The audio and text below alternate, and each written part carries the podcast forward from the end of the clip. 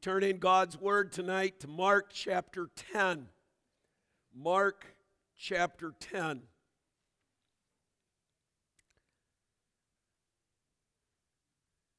We read this evening verses 13 through 16, those verses, and then I'll call your attention again to the verses that we read this morning from Ephesians chapter 6. If you want to turn to them, you can, but uh, I will be reading those verses again as well. So, first of all, from Mark's Gospel, chapter 10, verse 13. And they were bringing children to him that he might touch them.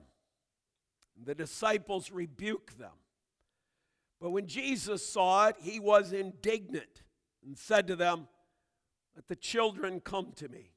Do not hinder them, for to such belongs the kingdom of God. Truly I say to you, whoever does not receive the kingdom of God like a child shall not enter it. And he took them in his arms and blessed them, laying his hands on them. And then from Ephesians chapter 6 Children, obey your parents in the Lord, for this is right. Honor your father and mother, for this is the first commandment with a promise that it may go well with you and that you may live long in the land. Fathers, do not provoke your children to anger, but bring them up in the discipline and instruction of the Lord. Thus far, the reading of God's word. Let's again bow in prayer. Heavenly Father, once again, we thank you for allowing us to assemble on this evening, for calling us together. We thank you for the opportunity to worship and praise your name. As we hear your sermon, have our open hearts that we may realize that it's all about you and not about so much us. We ask this, we pray for your blessing, and we ask this in Jesus' name. Amen. And amen want to look at three things tonight, although I got a feeling I'm not going to make it through all three. I'm, I'm just warning you ahead of time. So if I just finish and say amen, and you go, we didn't finish the outline, that may be happening tonight. So I don't do that very often, so I hope you'll be gracious in understanding that. But this thing just keeps getting worse and worse uh, as the night is up here. So the three points would be first of all, the freedom that we see in this passage. Secondly, the rebuke that is given. And thirdly, the teaching that Jesus gives.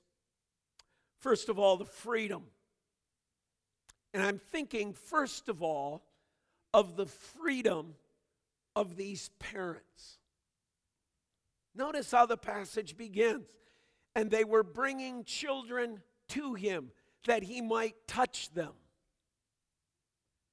the parents of the children, and if we read this in, in the Luke account, it's pretty obvious that these children were very young. In fact, it would be uh, safe to say that based upon Luke's account, many of these are babies.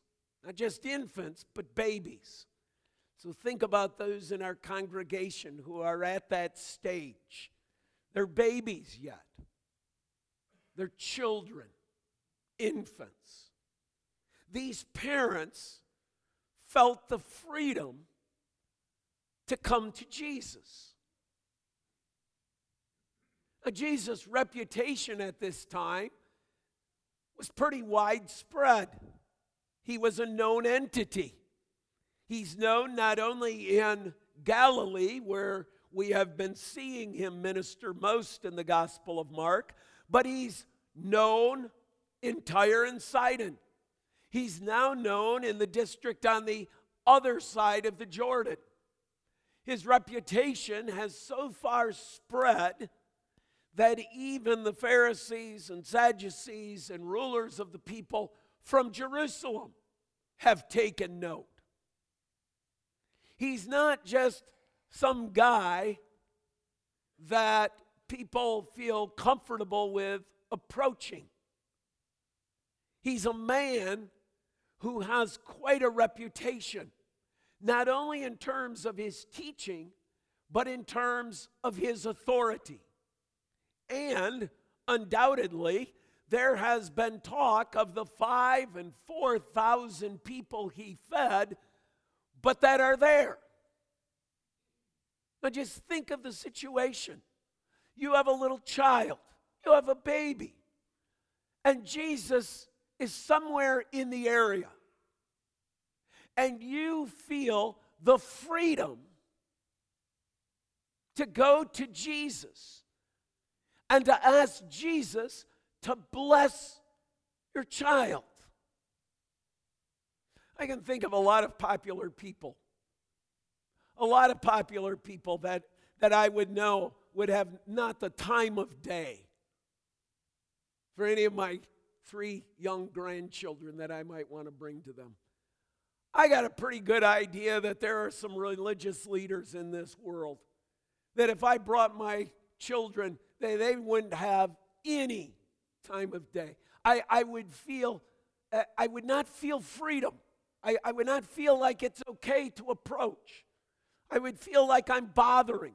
I would feel that perhaps I'm, they, they, they've just given a tone, an attitude, a demeanor that says, I don't have time for the small things in life. I only deal with book deals and I only deal with interviews on CNN. I don't have the time of day for a, a small little congregation of 30 people unless you can pack a 10,000 seat auditorium three times. It's not worth my time of coming. Unless you can pack a stadium with several thousand people, I'm not coming. Except an invitation to come to some small church in the middle of Marne. Don't have the time to do that. But these parents felt the freedom to come to Jesus. Now, there's two reasons for that. Why did these parents feel the freedom to bring their children to Jesus? And the first is this because of Hebrew practice. The Old Testament scriptures had elevated the role of children within a family and within a culture. There are whole psalms written about children and the beauty of God blessing a home with children. Written, you see, at a time in which some of the cultures around Israel are sacrificing their children on altars in the fire, in flames, in which many of these cultures had a careless attitude about children, but not the Hebrew culture. God, in His Word, had continually in the Scriptures uplifted the role of children. And I might add to it, although we don't necessarily see it, He did the same thing for women. The role of women in a Hebrew culture far surpassed the rights that were given to women in all the other cultures around them. And it was not an uncommon practice for parents to bring their children to a rabbi, to have the rabbi lay his hands upon them and bless them. See, they saw that out of the pages of Scripture. They saw that with a Jacob as Joseph brings his sons in before his elderly father, and his father puts his hands upon them and blesses those children. We see it often throughout Scripture of someone who is perhaps a prophet, someone who is an elderly father, placing hands upon a child and blessing them. This was part of Hebrew culture. So, yes, these parents come based upon, in part, the culture of the day. But the person that you approach still needs to be approachable. How do they know that Jesus isn't going to turn his back upon them? Why do they have this freedom? Well, think about where we've been in the last several chapters of Mark. Think of how often Jesus has been talking about children and the faith of children. And that unless we become like little children, unless we serve like children, these words have continually flowed from Jesus' mouth. He has talked about children in the way that the Old Testament scriptures had talked about children. To these parents, it's like, hey, this guy cares about my children. I know it's our culture, but he's going, this is not just a cultural thing. He is genuinely interested in our children. Listen to his words. Listen to what he has been teaching. Listen to what he's been telling his disciples. Children are important to Jesus. Of course, I feel the freedom that I might bring my child to Jesus. I've heard what he's said. But also think about some of the actions of Jesus that we've covered so far in Mark. How many times has it not been that a father has brought a child to Jesus? And how has Jesus handled that? Uh, get away from me, it's only a kid. When you got an adult, then, then bring them, but I don't deal with children now. Jesus shows the same care, concern, and compassion as he does to all. These children are no different than the adults that he deals with.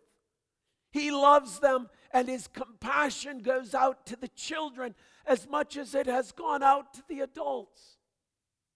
Little girl, arise. He has brought a child back from death. He has driven out demons from children. If I'm a Hebrew parent holding a baby in my arms, do I feel the freedom to approach Jesus? I certainly do. I have that freedom. Not only because it's a cultural thing, but I've heard Jesus and I've seen Jesus in action and I see how he deals with children.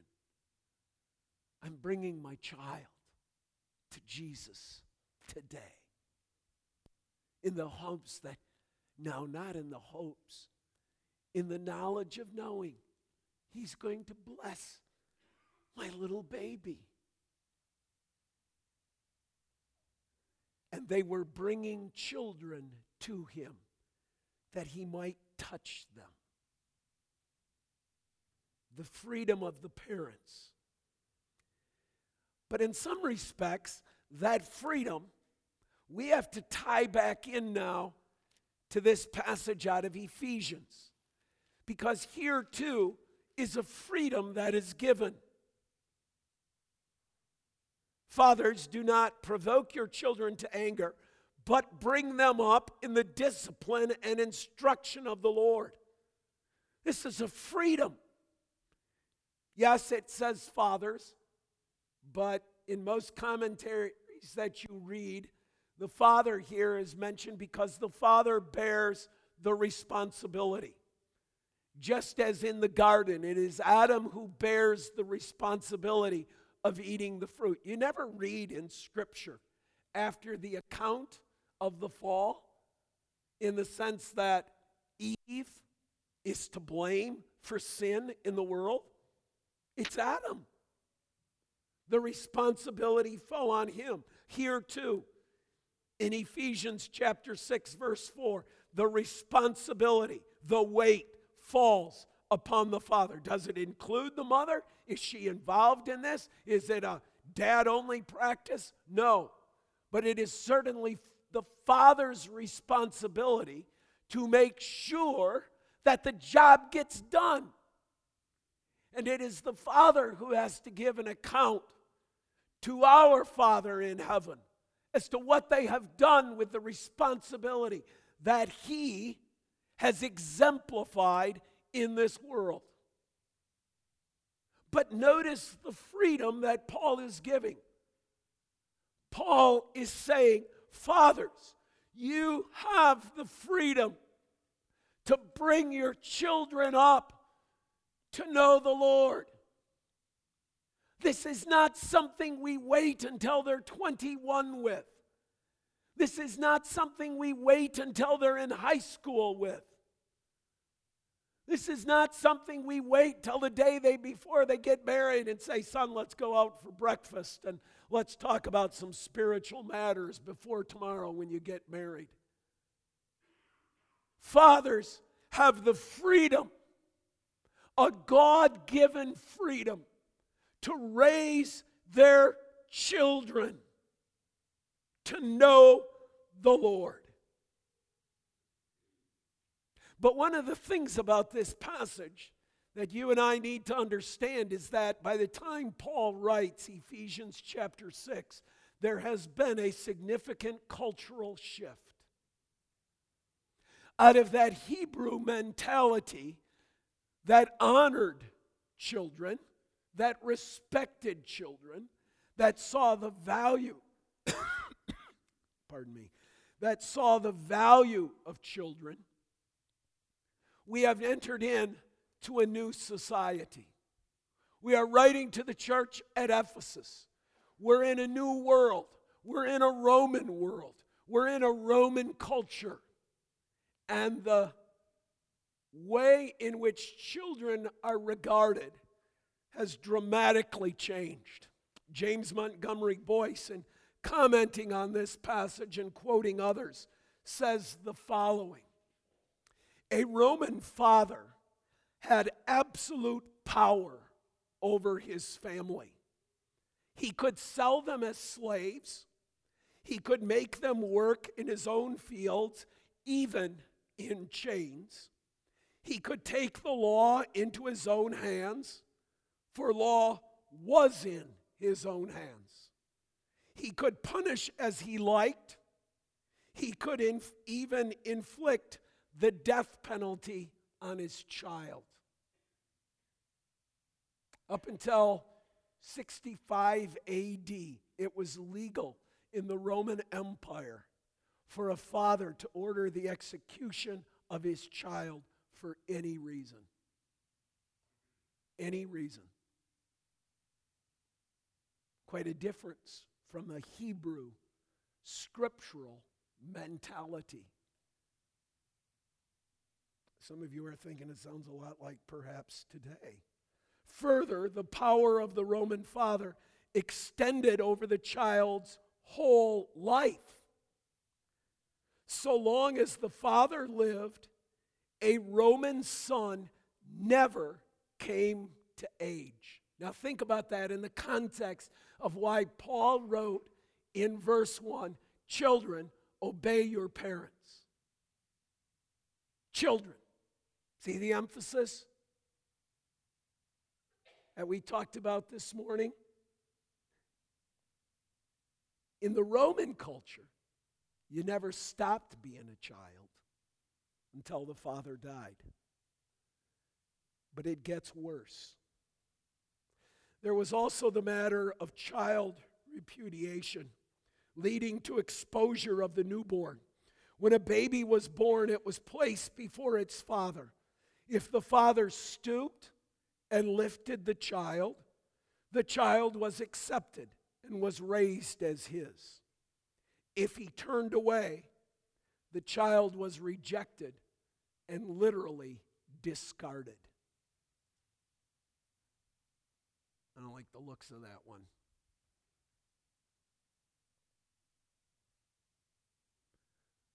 I don't like the nose structure on that one. I don't like the hair on that one. I don't like the sex of that one. That existed in the Roman Empire till 365 AD. They were still practicing it.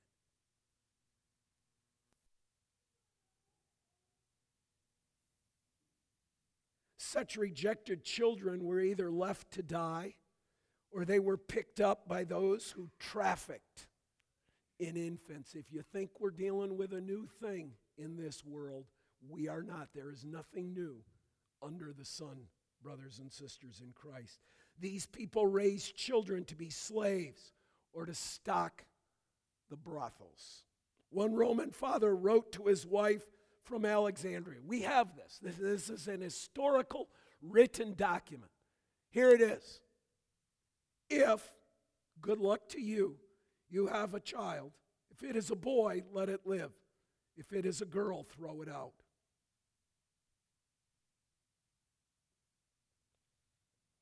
And it's amidst that backdrop, you see, that God gives this freedom.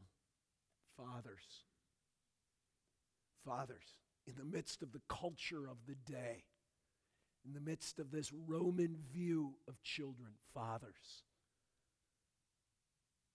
train up your children in the Lord. See, don't dispose of them, don't throw them away.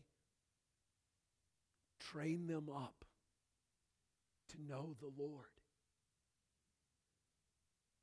Break with the cultural bondage of the day. I don't think more necessary words are needed in our society and culture today for Christian parents. Fathers, you have the freedom. God gives you the right. God gives you the privilege of raising and training your child to know the Lord. Not the way of the world, not the mentality of the world. You are not to think about your child as the world thinks about their child. The first priority is not career, the first priority is not awards, the first priority is not success. The first priority of a father in the glorious freedom that God gives you from the culture around you is to train your children in the Lord. Secondly, in regards to that, it is the idea of bringing them up. Look at the words that are used here in verse 4. Bring them up in the discipline and instruction of the Lord. You, as a father,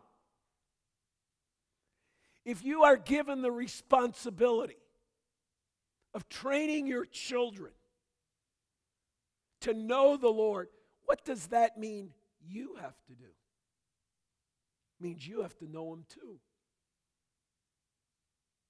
And the instruction reply, refers to God's Word. How well do you know it? Are you flying by the seat of your pants oftentimes when you talk to your children about spiritual matters because you don't study this book? You don't read this book.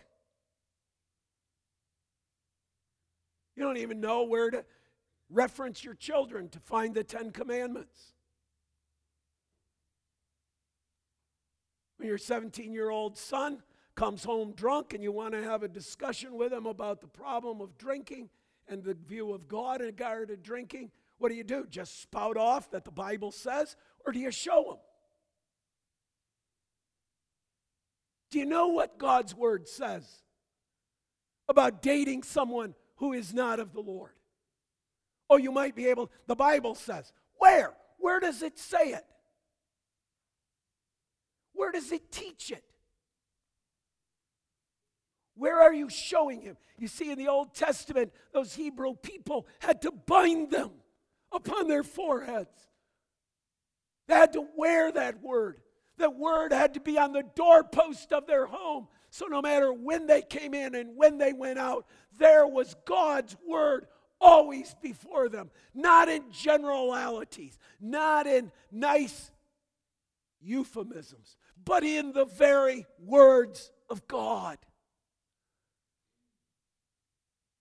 You say, well, Pastor Bob, I, I, I don't, I'll, okay, I admit it, I don't know the Word of God. Well, then study. Study it.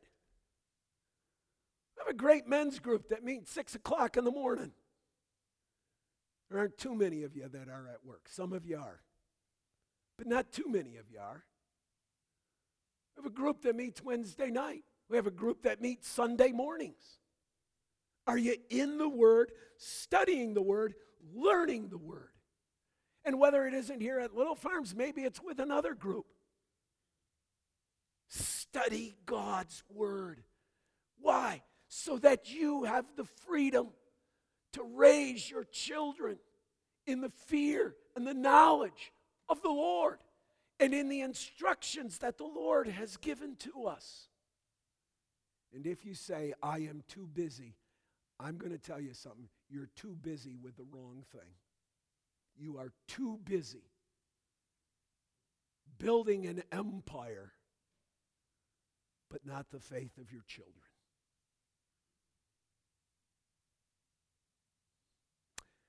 Thirdly, note that there is a warning here. Fathers, do not provoke your children to anger. Colossians 3:21 says, "Do not embitter your children." There's two aspects of this. One, oftentimes the responsibility of discipline within a home should and does fall upon a father. But I'll be the first to admit, as a dad, that a lot of times that discipline could be cruel, it could be harsh, it could be unkind, and it was unreasonable. It didn't make sense. Don't embitter your children. Think of the Roman situation. Here's a Roman dad who can do what he wants with his children. I've heard that from Christian parents. Don't tell me that I cannot discipline my children as I want. No, I'm not telling you. God is telling you. God is telling you you cannot discipline your children any way you want. The belt is not an act of discipline in the Bible. You heard that. The belt is not.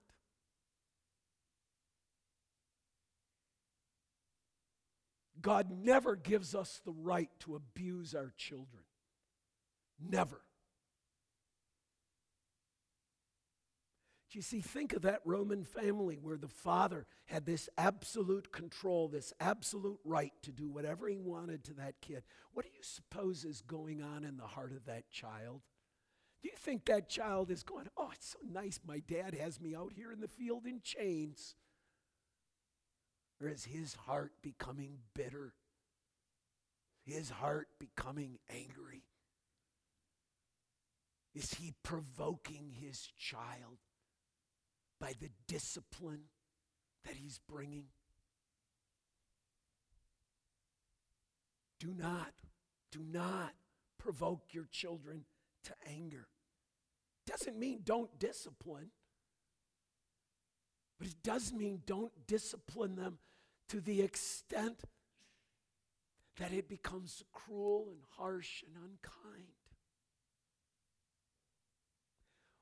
But it also means this when your child has a spark of interest in the things of God, don't snuff it out. When your child has a desire to learn and to grow, and you say, No, I don't want to give up my Wednesday nights. I don't want to be carting you back and forth to stars or to cadets. No, I got other more important things to do. You are provoking them to anger. You are embittering the soul of your child.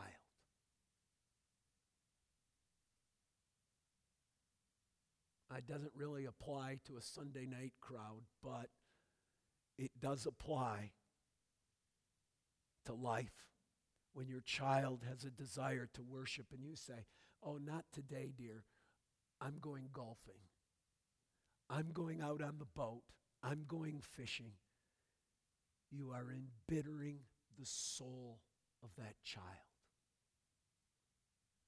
Do not embitter your children because God gives you the freedom to bring them up to know Him. Oh, that's a great responsibility. It is a blessed responsibility. But I want you to think of the freedom of that. God wants you to bring your children to Him. That's what Ephesians 6 4 is saying. I give you the freedom. Bring them to me. And he took them in his arms and he blessed them. And God's people say, Amen. Father, thank you for your loving fatherhood over us, for your constant care and love and mercy. And we pray, Father, that we as fathers, that we as parents might exemplify this in our homes. Father, as the passage goes on and as we'll deal with next Lord's Day, the disciples said, Stay away. Don't bother him. But Lord, you wanted them to come. You desire for parents to bring their children to know you. Lord, may we rejoice in the godly fathers that you have given to us in our lives here at Little Farms. In Christ's name, God's people say,